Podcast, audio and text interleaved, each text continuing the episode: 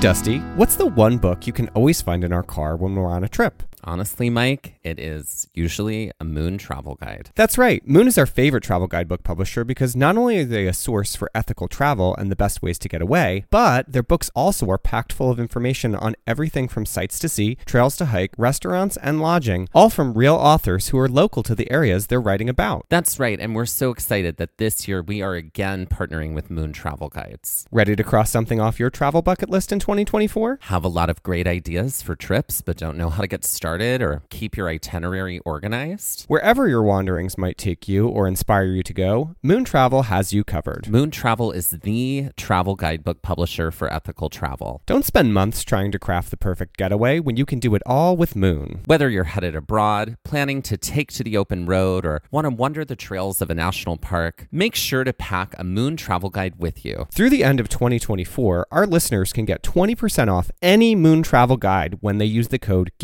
GAZE24 at checkout. That's amazing. And that is code GAZE24, G A Z E 24 for 20% off any Moon travel guide in Moon's entire library. And that is just for our listeners, and you cannot find that anywhere else. Be sure to visit moon.com. Head to our show notes and check it out and see Moon's entire collection of travel guidebooks. Here in Alaska, people still count, as much today as in the 20s. I would love to think the world will survive its obsession with machines to see a day when people respect one another all over the world. It seems as clear as a shaft of the aurora that this is our only hope. My prayer is that Alaska will not lose the heart nourishing friendliness of her youth, that her people will always care for one another, her towns remain friendly and not completely ruled by the dollar, and that her great wild places will remain great and wild and free, where wolf and caribou, wolverine and grizzly bear, and all the Arctic blossoms may live on in the delicate balance which supported them long before impetus man appeared in the north. This is the great gift Alaska can give to the harassed world. Margaret Murie, Preface, Two in the Far North. Hello, and welcome to Trail Mix here at Gaze at the National Parks, the podcast. I'm Dusty. And I'm Mike. Trail Mix is the short format episode of our podcast where we get to cover um, all manner of different topics related to the national parks and our public lands. That's right. And today, our Trail Mix episode is all about the Arctic National Wildlife Refuge, the importance of this space, and what actions have been taken to further preserve it. so, what do you know about wildlife refuges? Wow. I mean, I know they exist. Mm-hmm. I know that they're very important. Yeah. I know that they are spaces dedicated for perhaps very specific wildlife. Maybe it's the only space that they can thrive in. Mhm. So there's a wildlife refuge or a designated area created for them so that their environment stays intact. Yeah. I do know of a wildlife refuge area that was like down where I grew up Mhm. because there was this section of the beach that no one could go on because it was where sea turtles would like Oh, okay. come onto the sh- I don't know what is their process. Don't they like They come onto the shore and they lay their eggs they lay their eggs and Right. then the eggs and then once they hatch they have to crawl out to the Right. ocean. before so the seagulls get them. exactly. Right. Exactly. So that was um that That's was interesting. I yeah. didn't realize that. mhm. Um, I didn't really know all that much. Probably a little of what you, you know, had just said, you know, prior to doing some of the research here. But I knew that when we were on Channel Islands, half of the island that we had visited was a national wildlife refuge. Yes. So part of Channel Islands is the Channel Islands National Marine Sanctuary. Okay. It protects 1,470 square miles of ocean waters around the northern Channel Islands. Okay. For long term conservation of wildlife and habitats. Yeah. Okay. I knew there was something going on there Yeah. in regards to that. But I feel like, you know, I didn't really know too much of the the bigger details of what wildlife refuges were basically how they were managed, what they were all about in the grand scheme of things. And so this episode in some ways dives deeper into that as well. It's no surprise that Teddy Roosevelt had a major hand in conservation in the United States. from the Antiquities Act to helping to birth the modern National Park Service, despite his major character flaws and his abhorrent attitude to those of other races. One of his major legacies as president that has mostly survived to this day is conservation. Now, we could talk at length about Roosevelt and his founding of the NPS or in regards to his racism, but we've already done that in two Trail Mix episodes from season two of our show, one titled Teddy Roosevelt and the other titled Without a Trace. We bring him up again here because Roosevelt was also instrumental in the creation of the National Wildlife Refuge System. That's right. And this was sort of his grand start when it came to conservation of other public lands. In his first annual message to Congress, Roosevelt stated that, quote, the forest reserves should be set apart forever for the use and benefit of our people as a whole and not sacrificed to the short sighted greed of a few, end quote which essentially set the tone for taking his lead in the field of conservation. Six months later, in 1902, he created a new national park in Crater Lake, and about a year and a half after that, in March of 1903, established Pelican Island in the Indian River Lagoon as the first federal bird reservation, which essentially created the National Wildlife Refuge System. In fact, in total, throughout his tenure as president, Roosevelt went on to establish 150 national forests, 51 federal bird reserves, 4 national game preserves, 5 national parks, and 18 national monuments, and over 230 million acres of public land. But again, this trail mix is less about Teddy Roosevelt and more about the Arctic National Wildlife Refuge. So let's get back to what a wildlife refuge is. The following information is from defenders.org. Quote, refuges are found in Arctic tundra, tropical rainforests, coral reefs, coastal marshes, arid deserts, and tall grass prairies. There is a national wildlife refuge in every state and within an hour's drive of most major metropolitan areas. While the primary mission is for wildlife conservation, wildlife dependent recreational uses are also prioritized when compatible with the conservation purposes of each refuge. Additionally, there are more than 20 million acres of designated wilderness in the refuge system, spread out in 75 refuges over 25 states. There are over 560 national wildlife refuges in the United States and territories. More than 420 of these refuges are open to the public, and more than 350 allow hunting. National wildlife refuges are home to more than 220 species of mammals, 700 bird species, and over a thousand different species of fish. Refuges provide habitat for over 380 threatened and endangered plants and animals and are crucial stopovers for millions of migratory birds. Several refuges were developed to protect endangered species. This is robust, Yeah. to say the least. Um, I think when I read that, my brain sort of exploded because it is incredible to think about how much land is set aside in the refuge system. Like, it's it's pretty impressive to know that that's the case, and that's the case for not just regular old species of mammals and um, and birds and reptiles and things like that, but also set aside specifically for endangered species. And I think when we think about the national park system, you think about parks that were specifically created for species of flora like the sequoia tree that were like specifically set up for that Right, purpose. right.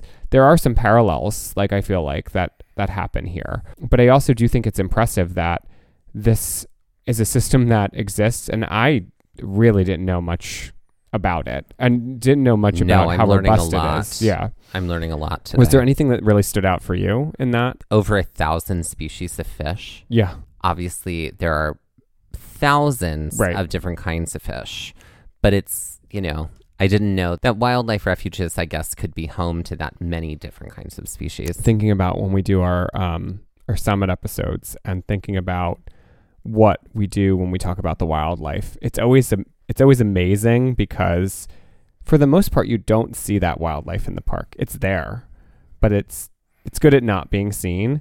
So even when we talk about like fish, I'm always surprised when it's like, "Oh yeah, well, you know, the Yosemite River houses 350 types of this type of fish and it is it is kind of crazy to think that Right. Yeah. it- it's just so very, very interesting to see that this is a system that we have in place and it's an incredibly important system. The National Wildlife Refuge System is managed by the U.S. Fish and Wildlife Services. The mission of the refuge system within the Fish and Wildlife Services is to, quote, administer a national network of lands and waters for the conservation, management, and where appropriate, restoration of fish, wildlife, and plant resources and their habitats within the United States for the benefit of the present and future generations of Americans, end quote. They do this in a way different from most other public lands, however, in that the spaces are created with a statutory wildlife driven purpose in mind. That means the environment that is conserved is done so for the benefit of the flora and fauna who most depend on that environment. Sort of what you were saying earlier when you were when we were talking at the beginning. Any recreation or activities on that land must not endanger or hinder the environment for the wildlife that is being protected in this space.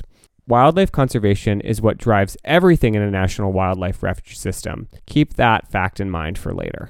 The National Wildlife Improvement Act of 1997 actually provided much greater guidance in the management and direction of these refuges.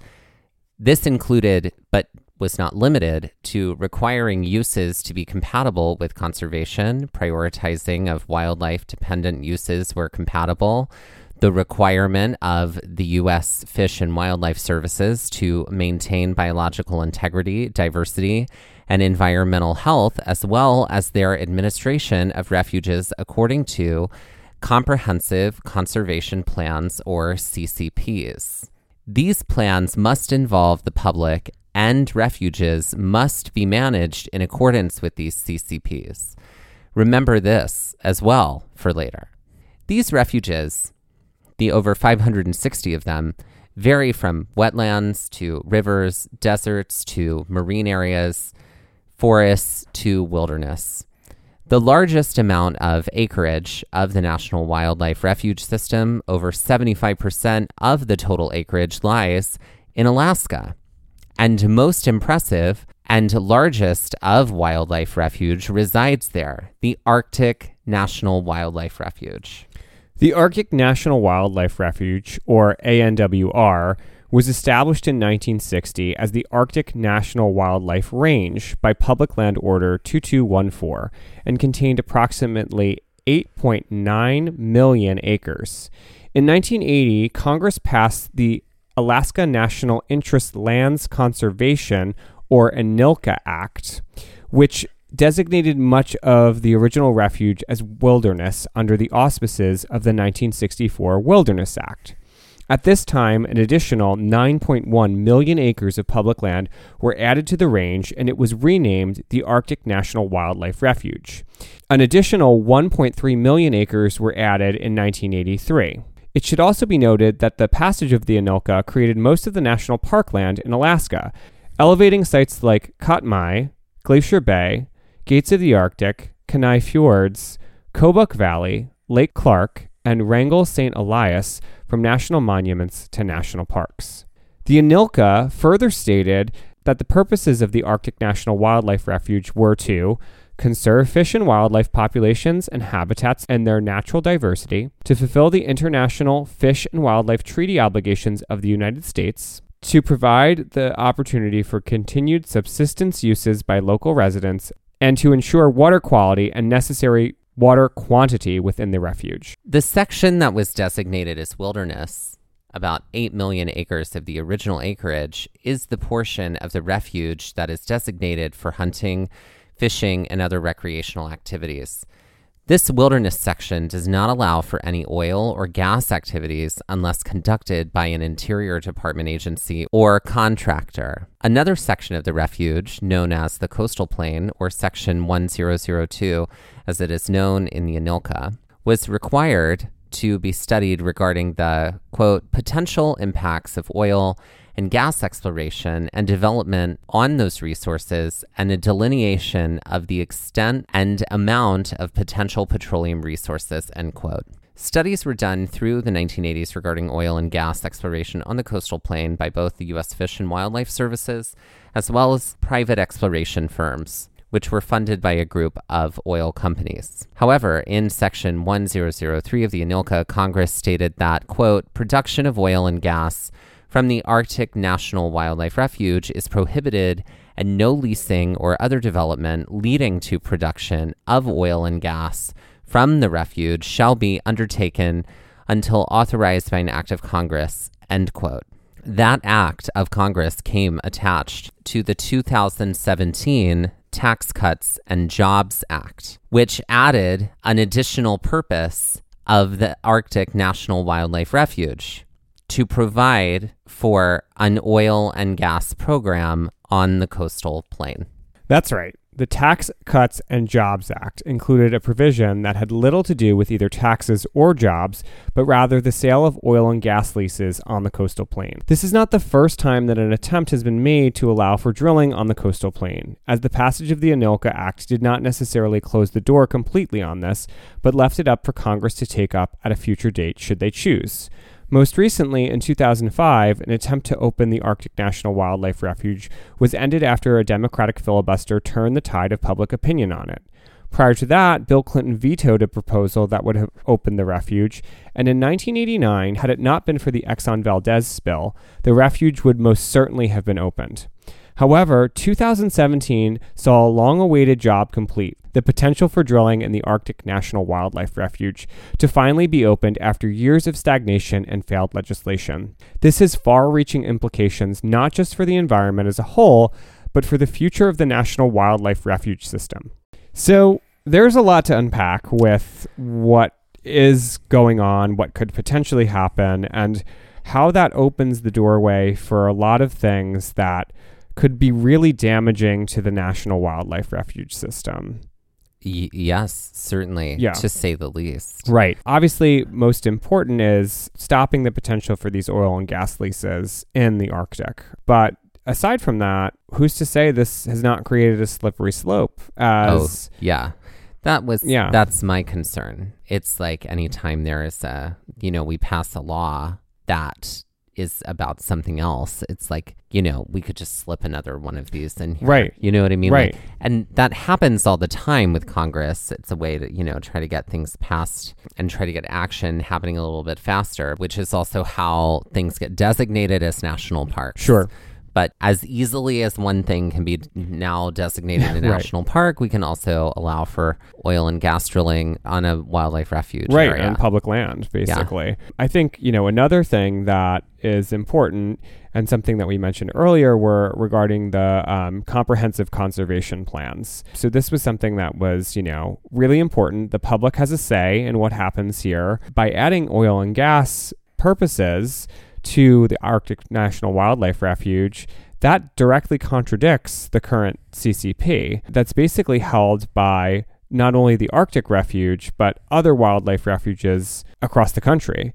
Um, so it, I feel like, opens the doorway for potential legal maneuvers in other spaces where, you know, maybe there's oil or gas. And so why not revoke the privileges of this refuge? Part of, I think, the creation or at least the addition to this refuge was already legislation that was attached to it that said, you know, you need to study this area of the refuge for potential for oil and gas. And we can choose to open that at a certain point if we want to. Not that I want this to happen there, but that's the only thing that I feel like is potentially a saving grace for other refuges or other pieces of public land to be spared from the same fate as the ANWR. Currently in 2020, we have entered the phase in which leases to the land in Section 1002 can be opened for leases to oil companies. The ANWR has been the subject of speculation prior to this, and much is entangled in state, local, and tribal interests. For example, there is plenty of benefit, but plenty of risk to be had by indigenous Alaskans in regards to drilling in the ANWR. Much of this comes into play because of the ANCSA, or the Alaska Native Claims Settlement Act of 1971. In short, about 44 million acres of the state, which is about one tenth of the state, is owned by Native Alaskans because of the ANCSA. This land is managed through 12 regional corporations as well as hundreds of village corporations And this is the bare bones basic explanation of a mountain of information on the state of Alaska and its indigenous tribes. Some of the land in the ANWR and along the North Slope is owned by these corporations. So any oil discovered there or on land which they own the mineral rights to create the potential for a pretty hefty profit to be made. However, if drilling is allowed to occur, the impact on the environment and animals of the region that other native people rely on and hold sacred, including caribou, is relatively unknown.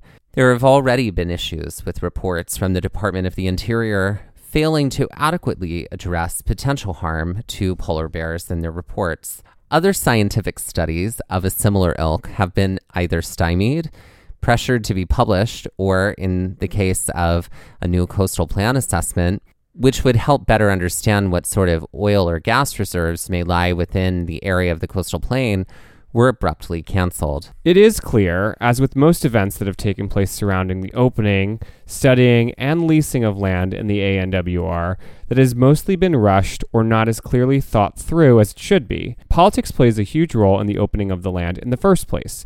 Not just that of the indigenous Alaskans, but those in the Alaska State House and the halls of Congress.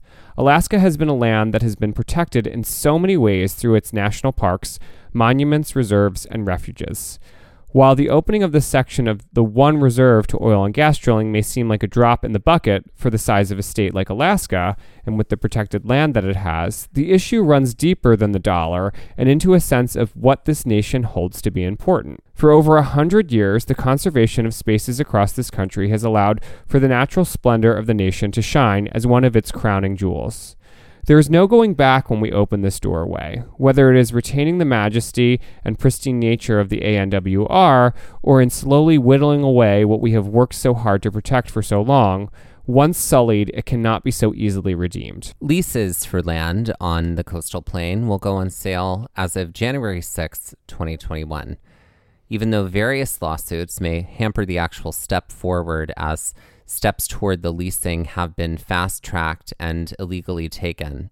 Along with that, corporate pressure has kept the six biggest U.S. banks from any form of commitment toward funding drilling in the ANWR, along with two dozen global banks. Despite all of this, nine of these leases were signed for land totaling 685 square miles, these leases were not made public until the final full day of the Trump administration. Within hours of taking office, President Biden placed a moratorium on all oil and gas drilling in the ANWR. His order cites alleged legal deficiencies and calls for the Secretary of the Interior to review the program with the potential for full environmental review. This, along with many other executive actions, have already made Joe Biden the president that has taken the most important steps towards fighting climate change. This action, pointed at the ANWR, is an important action not only for the environment as a whole, but the fragile ecosystems and habitats of the flora and fauna of this area that would never recover from the drilling. While environmentalists and progressives have hailed the move, just like with the pulling of the permits for the Keystone XL pipeline, there is anger among conservatives for overreaching in areas that affect the economic windfall and in some cases, economic survival of an area. And while the economy and the livelihood of people, cities, towns, and states are important, they do not supersede the importance of the global environment that we all need to share in order to make certain that both the economy and environment flourish, we have to look toward more sustainable and renewable means. Let's hope these actions can help to both forestall disaster and incite conversation and imagination that works toward a better future.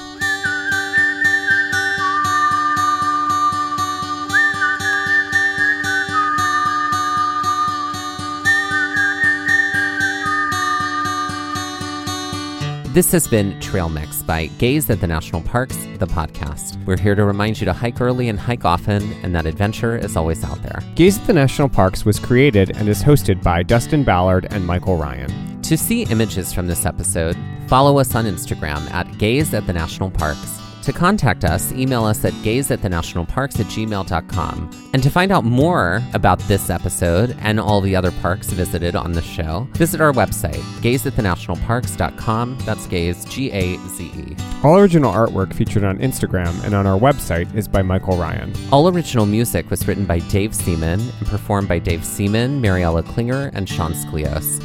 Our music producer is Skylar Fortgang. This episode was edited by Dustin Ballard. We would also like to acknowledge that while recording this episode, that we are on the traditional and stolen land of the Lenape people, also known as Ocean County, New Jersey.